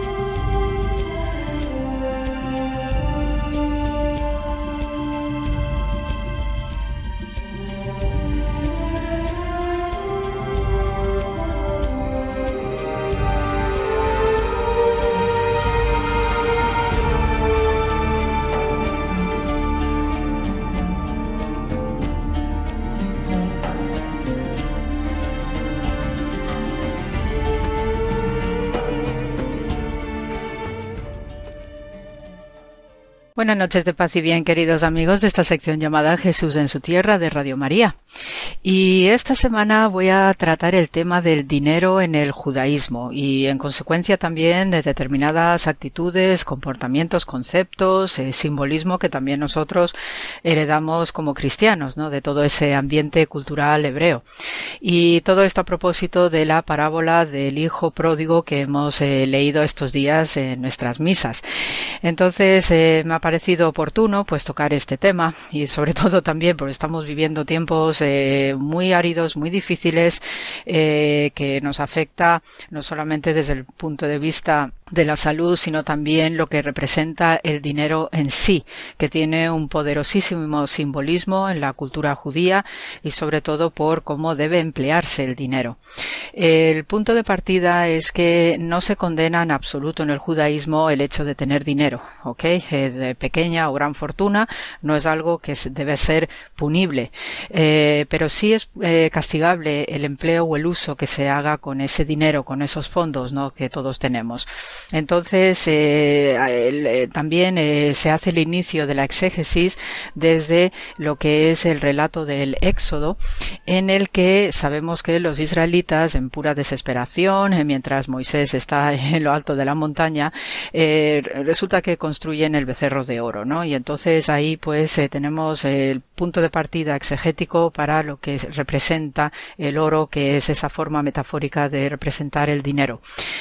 sabemos que los israelitas eh, dieron no todas sus eh, joyas, sus avalorios, eh, esos dineros que sacaron de Egipto también y lo entregaron para fabricar este becerro de oro. Y por supuesto fueron castigados. Eso según la enseñanza y la pedagogía que tenemos en el texto bíblico. Pero por otra parte también los mismos israelitas una vez aprendida la lección pues también dieron una cantidad importante equivalente a lo que dieron con el becerro de oro, pues para construir el tabernáculo. Entonces, en este sentido, eh, hay una doble, eh, digamos, eh, explicación, pedagogía acerca de lo que es este doble entrega de dinero, por un lado para cometer actos de idolatría y por otro lado, pues para crear algo santo. El becerro es la idolatría y el tabernáculo es la santidad. Y en este sentido, el dinero tiene o obedece no su función para este segundo concepto, para todos los actos de santidad. Y la santidad afecta no solamente a cuestiones cuestiones, eh, digamos, sacerdotales o cuestiones de iglesias, cuestiones de sinagogas, sino que también cualquier aspecto de nuestra vida cotidiana es un acto de santidad siempre y cuando respetemos una ética y una moral. Y con este contenido que además es, forma parte intrínseca, ¿no? Entre tantos preceptos que contiene la doctrina farisea, siempre yo estoy avisando, ojo, que los fariseos no todos eran prevaricadores, no todos eran malos, ¿no? Porque es lo que sabemos de los, del relato de la pasión, sino que tienen una moral exquisita y unos principios éticos de alto nivel y esto es lo que nosotros no recibimos como cristianos y por tanto el uso del dinero pues tiene unos códigos que también se va rastreando a través de diversos eh, versos del texto bíblico no solamente el Pentateuco sino que también tenemos el relato de profetas de Isaías tenemos al sacerdote Esdra tenemos también diversas eh, referencias bíblicas acerca del uso del dinero para crear santidad en nuestro mundo. De nuevo eh, ya os he dicho que el dinero el tener dinero no es malo en sí pero sí es malo el uso que le demos si no es correcto, si no obedece a esta santidad. La santidad pasa no solamente por lo que hacemos en nuestras iglesias, sino también por ofrecer al pobre lo que no tiene, dar esa caridad, hacer esos donativos y eso es un mandamiento principal de primer nivel, eh, el dar al pobre por una cuestión de justicia y de hecho la palabra para caridad en hebreo pues se utiliza la palabra para rectitud o justicia, la tzedekah. Y también de misma manera eh, relacionando el concepto de la pobreza y la riqueza pues eh, tampoco está bien visto que uno deba arruinarse por hacer actos de caridad. Eso no es lo correcto y por eso pues se debe dar las cantidades suficientes para cubrir esos aspectos de caridad, pero sin llegar a arruinarse porque eso también es una perversión de lo que representa un acto de caridad. Y de hecho sostienen los hebreos que quien eh, dilapida eh, toda su fortuna en actos de caridad está haciendo un flaco favor al mundo y constituye una parte importante de destrucción del mundo. Eh, fijaos también ese detalle. Por tanto, todo debe ser dado con mesura, con una ponderación y, por supuesto, porque el que genera riqueza pues debe continuar generando riqueza porque eso también es el sustento de otras personas que pueda tener a su cargo, ¿no? Como trabajadores eh, y diversas cadenas de producción que dependen de una fortuna principal. También desde el punto de vista de los negocios, el dinero eh, debe hacerse con toda la eh, rigidez moral y ética de no engañar. No harás trampas en negocios. Y esto es una máxima fundamental en el judaísmo que por desgracia pues los problemas de antisemitismo que se ha dado a lo largo de los siglos pues ha ido eh, desmontando con acusaciones falsas contra los judíos acerca de sus usuras, etcétera, etcétera, cuando sabemos que no es así. Y de hecho en entorno cristiano medieval sabemos que muchos reyes cristianos eh, centroeuropeos de la península ibérica pues se endeudaban pues gracias a los préstamos que les hacían los judíos y después como no podían devolver el, el, crédito ese préstamo a los judíos pues lo que hacían era eh, deportarles eh, yo que sé expropiarles sus eh, posesiones con la acusación detrás siempre de ser pues pueblo deicida etcétera etcétera no entonces todo este tipo de altibajos históricos que tenemos con los judíos y el dinero pues es un ha creado por desgracia desgracia, una tremenda propaganda negativa acerca de ellos cuando, cuando rastreamos, ¿no? A través de sus textos sagrados y su exégesis, ¿no? En qué consiste esto de tener dinero, pues está ciertamente lejos de cualquier eh, manipulación que, por desgracia, ha habido en nuestros países. Eh, desde el punto de vista de comercial, ¿no? Como os decía antes, ¿no? De los negocios, para un judío el no engañar es principal en, cualquier aspecto de la vida, pero especialmente en el dinero. Y eh, ellos incluso dicen que si tú engañas a un no judío, tienes una doble desgracia ante Dios. Es decir, que los, eh, la etiqueta, la ética, ¿no? Acerca de cómo haces tus negocios con no judíos, pues también tiene un doble de valor y sobre todo moral de cara a tu Dios. Es decir, es el principio de no robarás, así de claro, ¿no? Que tenemos en nuestros mandamientos. También eh, con respecto a las posesiones de otras personas, no se debe, eh, por supuesto, robar de primera mano y siempre, pues si uno por alguna circunstancia accidental, pues cae en su propiedad, en su terreno o se equivoca, por ejemplo, de llevarse una prenda de vestir que no es suya, un manto, un abrigo, una, cualquier prenda de vestir, pues debe restituirlo de manera inmediata porque entonces ya se pervierte el acto y se consideraría un robo. Y además debe decirlo públicamente para que todo el mundo pues se haga cargo, ¿no? De que ha hecho una confesión pública, que ese es el estilo de hacer confesiones en el judaísmo, sobre todo cuando hay cuestiones materiales y económicas por medio. ¿Ok? Es una forma también de lavar y de hacer el buen nombre, ¿no? Después es fundamental como ya os digo, no el buen uso, el, el, correcto uso del dinero y eh, lo que representa también lo adquirido con el dinero, es decir, eh, las bienes o posesiones. Y uno tampoco debe dilapidar, ¿no? Con lo que ha comprado, debe maltratar lo comprado. Es decir, que si tú tienes, tú te has comprado un mueble que te hace un servicio en el hogar, preserva ese mueble todo lo que puedas. No lo tires al contenedor de basura porque te has cansado, porque hay una moda nueva en decoración, etc ¿no? este tipo de comportamientos para ello también es muy importante. Por eso cuando uno va a Israel especialmente y observa las viviendas, ¿no? De amigos, ¿no? Que te invitan, etcétera, que les encanta festejar en sus casas, observas que tienen muebles históricamente hablando de ancestros, de abuelos, bisabuelos, todo este tipo de cosas que también nosotros hemos preservado en nuestro mundo, pero por desgracia en nuestro presente yo estoy harta de ver en, en ciudades como Madrid cómo hay, se tira, ¿no? Antiguos muebles, ¿no? De un trabajo muy fino de carpintería, etcétera, cómo se tira porque obviamente las nuevas generaciones pues no quieren saber de estas antiguallas, ¿no? No, para un judío eso no se hace, ¿no? Esto se conserva al máximo, salvo que ya esté roto, salvo que esté demasiado eh, desgastado, entonces pues uno debe darle también un tratamiento adecuado para tirarlo a la basura o reutilizar de una manera más creativa, pero las posesiones que uno compra no deben ser, eh, digamos, utilizados al capricho, ¿no? Y lo mismo reza, pues, para la ropa, ¿no? Cuando uno pues, sigue todas estas tendencias de moda, pues de repente un pantalón que está impecable, porque ya no se lleva a la temporada siguiente, pues no se tira. Cualquier destrozo que uno haga a un mueble, a ropa, etcétera, de manera caprichosa, eso también no es hacerte caer en desgracia ante Dios, puesto que Dios sanciona y también bendice todas estas comodidades que tenemos, ¿no? Y que nos sirve pues para darnos abrigo, nos sirve para tener nuestras casas decoradas y bonitas entonces, lo que uno debe hacer, pues, es donar, darlo a quien que esté más necesitado, y para eso, pues, sabemos que en nuestras ciudades hay diversas organizaciones cristianas ¿no? que utilizan ¿no? Eh, estos eh, servicios de recogidas de muebles antiguos y así entre ellos se van, se van redistribuyendo. Lo mismo que tenemos Caritas u otras organizaciones humanitarias que también recogen ropa. ¿ok? Es decir, no se tira. Siempre hay que darle un uso renovado para otras personas que efectivamente lo necesiten muchísimo.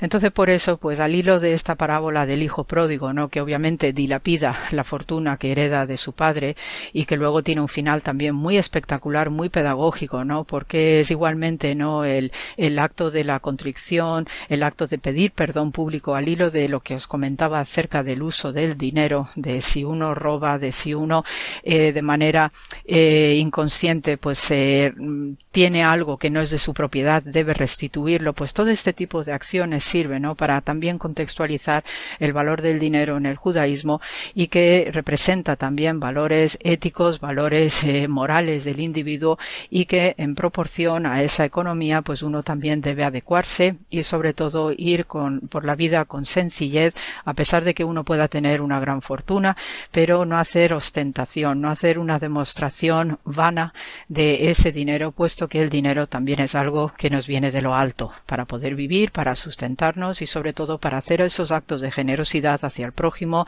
en forma de donativo en forma de ayudar a un pariente, ayudar a amigos que estén en una necesidad importante, es decir, todo ese tipo de solidaridad que para eso también está el dinero, no para tenerlo en nuestras sacas de manera egoísta. Así que con estas premisas Así también pues podéis entender y contextualizar algo más lo que es este, esta parábola preciosa además, ¿no? Del hijo pródigo. Y con esto pues se os manda muchísimo amor, eh, paz y bien como siempre. Gracias por la escucha y hasta la semana que viene.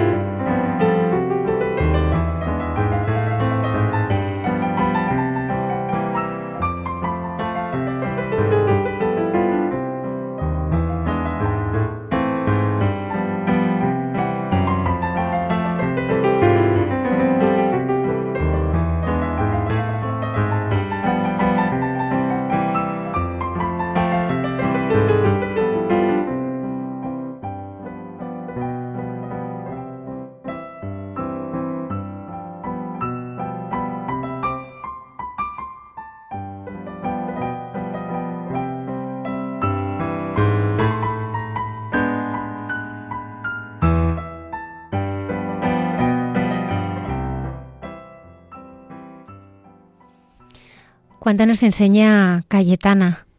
Sí, la verdad que cada sección suya es aprender algo.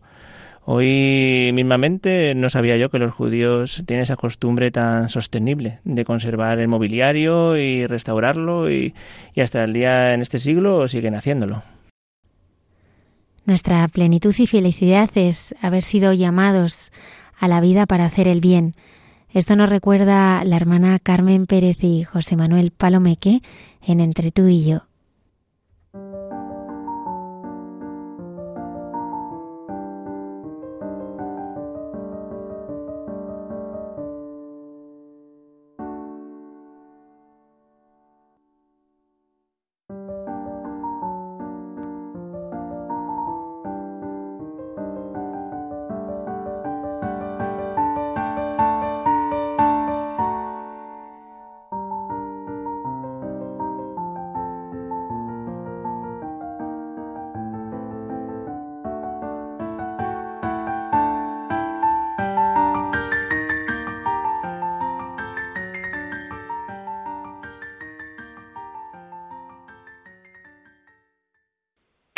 Amigos de Radio María, nuestro diálogo hoy se va a centrar en que estamos llamados a la vida para hacer el bien. Siempre tenemos tú y yo, José Manuel, en la memoria de nuestro corazón ese libro de Jacques Philippe, Llamados a la vida. Y ahora, claro, hemos vuelto ante el mensaje del Papa con este llamados a la vida para hacer el bien. Nos define nuestra vocación, nuestro responder en cada momento a la llamada que Dios nos ha hecho. No nos cansemos de hacer el bien, ha sido el mensaje del Papa Francisco, recordándonos las palabras de San Pablo. No nos cansemos de hacer el bien, que si no desmayamos, a su tiempo cosecharemos. Y por tanto, Carmen, mientras tenemos ocasión, hagamos el bien a todos. Puede sonar muy teórico. Llamados a la vida para hacer el bien. Pero es teórico. O es lo más práctico, vital y cotidiano que tenemos. ¿Qué es el bien para mí? Para mi familia, para mis amigos, la sociedad, para el mundo entero. ¿Qué es el bien en la economía, en la política, en el trabajo? La pregunta, las preguntas continúan. ¿Por qué he nacido yo precisamente? ¿Y para qué he nacido? El bien no es nuestra felicidad y la felicidad no es el bien. Y es que, José Manuel, esas preguntas las teníamos que grabar en nuestro corazón y, y leer con esas preguntas en el corazón el Evangelio, porque son las preguntas vitales a las que nos responde el Evangelio de Cusigurista, a las que han contestado en su vida y con su vida millones de personas viendo claro el camino, la verdad y la vida. Pues entremos, José Manuel, en nuestro interior con esas preguntas y a solos con nosotros mismos, ante la mirada de Dios, pensemos como un hijo ante su Padre. Padre, gracias. He sido llamado a la vida para hacer el bien y esa es mi felicidad y plenitud. Esa es mi paz y mi fortaleza. Y de manera concreta, ¿cómo lo hago cada día? Tenga la edad que tenga, porque es maravilloso cómo dialogamos tú y yo con la enorme diferencia de edad, como una madre con su hijo. Bueno, y me encuentre en la situación que me encuentre. No hay situación que no haya sido redimida. Al sentir una afirmación muy práctica. Solo hay dos maneras de vivir tu vida. Una de ellas es como si nada fuera un milagro. La otra es como si todo fuera un milagro. Y leí en el oficio de lecturas un sermón de San Gregorio Nacianceno, de lo más cercano y conmovedor, que puntualiza eso de ser todo un milagro. Fíjate, con la diferencia de siglos y todo un manje al ver así un científico. Llega dentro como te pide reconocer de dónde te viene que existas, que tengas vida, inteligencia y sabiduría, que seas capaz de hablar, entender, mirar, superar dificultades. Y lo que está por encima de todo, que conozcas a Dios, tengas la esperanza del reino de los cielos y aguardes la contemplación de su gloria de la manera más plena. Reconoce de dónde te viene que seas hijo de Dios, coheredero de Cristo. ¿De dónde y por obra de quién te viene todo esto? ¿De quién procede el don y el beneficio de que puedas contemplar la belleza del cielo, la naturaleza, la música, el bien que son capaces de hacer tantas personas? Mm. Y así va San Gregorio, recorriendo todas las realidades que cada uno puede ver que están a su alcance y viendo todos los dones con que Dios nos ha enriquecido, que son la capacidad para formar una familia, vivir la amistad, disfrutar y sentir la naturaleza, el arte, poder aprender y conocer constantemente, poder abrirnos más al bien, a la verdad, al amor, a la belleza. Claro, ese es, das estupendamente esa contestación personal. Dios, que es el Señor, ha querido llamarse y ser nuestro Padre. ¿Podemos nosotros olvidarnos de Él y de nuestros hermanos? Lo que cae de su peso es que tenemos que exclamar con Santa Teresa de Jesús, oh Dios mío, y mi sabiduría infinita, sin medida y sin tasa sobre todos los entendimientos angélicos y humanos, oh amor, que me amas más de lo que yo me puedo amar ni entiendo. ¿Para qué quiero, Señor, desear más de lo que vos quisieres darme? Es que el ser humano es la única criatura que puede imaginar su destino, que puede pensar en ser una buena ayuda para los demás, un estupendo colaborador, un creador y realizador de proyectos, un buen sacerdote, una buena madre, un buen padre de familia, un buen funcionario, un buen médico, un amable recepcionista, bueno, y a mí me sale decir, y por supuesto, un buen anciano. Fíjate que el hombre es la única criatura que puede enfrentarse a sí mismo, a la situación en la que esté y ser profundamente humano, honrado, digno. Es la única criatura que puede ser consciente de por qué y para qué está aquí y ahora. Es la única criatura que es consciente de sí mismo y de que ha de vivir todo desde su interioridad, desde su mismidad y unicidad. Es la única criatura capaz de la veracidad, de la gratitud, de la fidelidad, de la justicia, de la verdad, del silencio y del respeto. Y es la única criatura a la que el canto de los pájaros, la belleza de un atardecer, el sufrimiento superado por una persona, la manera de vivir una familia cristiana, puede mostrarle la existencia de alguien que hace todo eso posible. Claro, por todo ello es la única criatura capaz de ser amada hasta el extremo como ha sido amada por Dios, hasta hacerse criatura. La única que puede alabarle, sentir su gloria y grandeza. La única que puede decir sí a la creación y la redención de Dios, a su amor en una creación redentora tan excepcional, por ejemplo, y maravillosa como la Eucaristía. Tú no te pierdes lo que es la adoración eucarística. La única que puede creer, esperar en Él, sentirse amada y amar. La conciencia de sí mismo, la libertad, la responsabilidad, tres aspectos fundamentales, la conciencia de sí, la libertad, la responsabilidad, son la columna vertebral de las exigencias humanas. Por eso, todos los regímenes y partidos se reprochan unos a otros el suprimirlas. Pero ¿qué régimen, qué partido quiere realmente la conciencia de sí, la responsabilidad, la libertad y grandeza del ser humano, viendo lo que estamos viendo? ¿Quién ha amado, ha hablado, se ha acercado a los hombres como Jesucristo? Es posible todo lo que tú decías, la libertad, el respeto, la fidelidad, la grandeza, la vocación humana sin un Dios personal, sin un Dios que ame, que redima, enseñe, juzgue, premie lo que realmente es el hombre. Hay algo maravilloso que solo los seres humanos podemos hacer siempre, hacer el bien.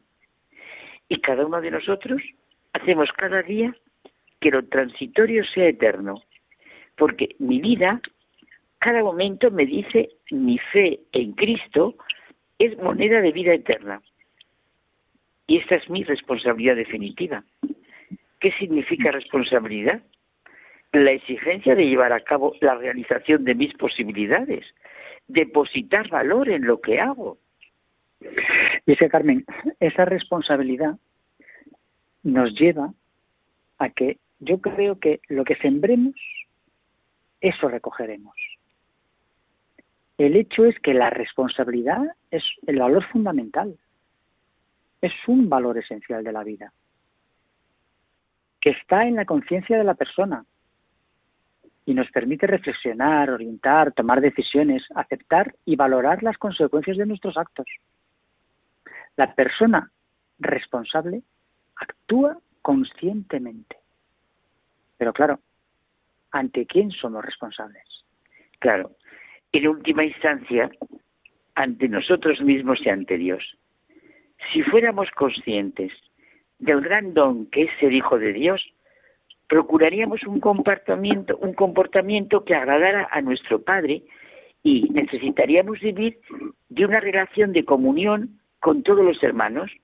Nos puede hacer mucho bien reconocer que la realidad de nuestra vida es que yo, por el ejercicio de mi libertad, hago que cada día lo transitorio sea eterno, como dice Unamuno, vivir en el tiempo, pero anclado en la eternidad. La vida como responsabilidad significa siempre lo más valioso. Nada es indiferente. Cada uno tenemos a nuestra disposición un tipo característico de ser, nuestra manera de amar o nuestra frialdad, nuestra estima o indiferencia refleja la personalidad íntegra de cada uno y al mismo tiempo somos accesibles a todos los valores. Estamos abiertos a todo. Somos capaces de vicios o de virtudes. Somos la misma humanidad percibida desde alguna parte. Es toda la ciudad contemplada desde cierto ángulo, dice Paul Ricoeur. O también podemos citar aquello de hazte capacidad y yo me haré torrente, como sintió Santa Catalina de Siena.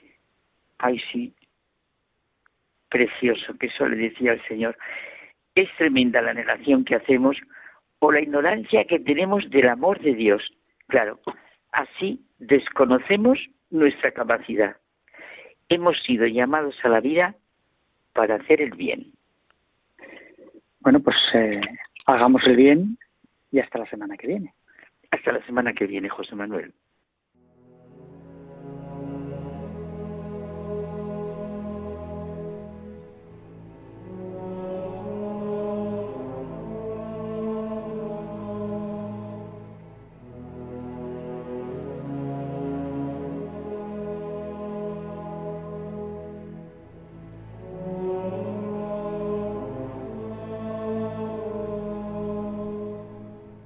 Nos despedimos hasta el próximo programa en el que tendremos nuevos contenidos. En este hemos querido rendir un cariñoso homenaje a todos los misioneros y personas de bien que están ayudando a los que más lo necesitan. A ellos hemos querido dedicar este programa y lo hacemos también rezando esta oración.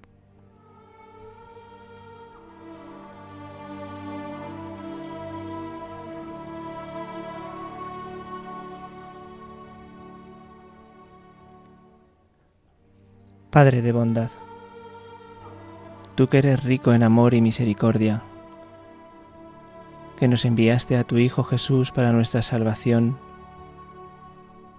escucha a tu iglesia misionera. Que todos los bautizados sepamos responder al llamado de Jesús. Vayan y hagan que todos los pueblos sean mis discípulos. Fortalece con el fuego de tu espíritu a todos los misioneros que en tu nombre anuncian la buena nueva del reino. María, Madre de la Iglesia y estrella de la evangelización, acompáñanos y concédenos el don de la perseverancia en nuestro compromiso misionero. Amén.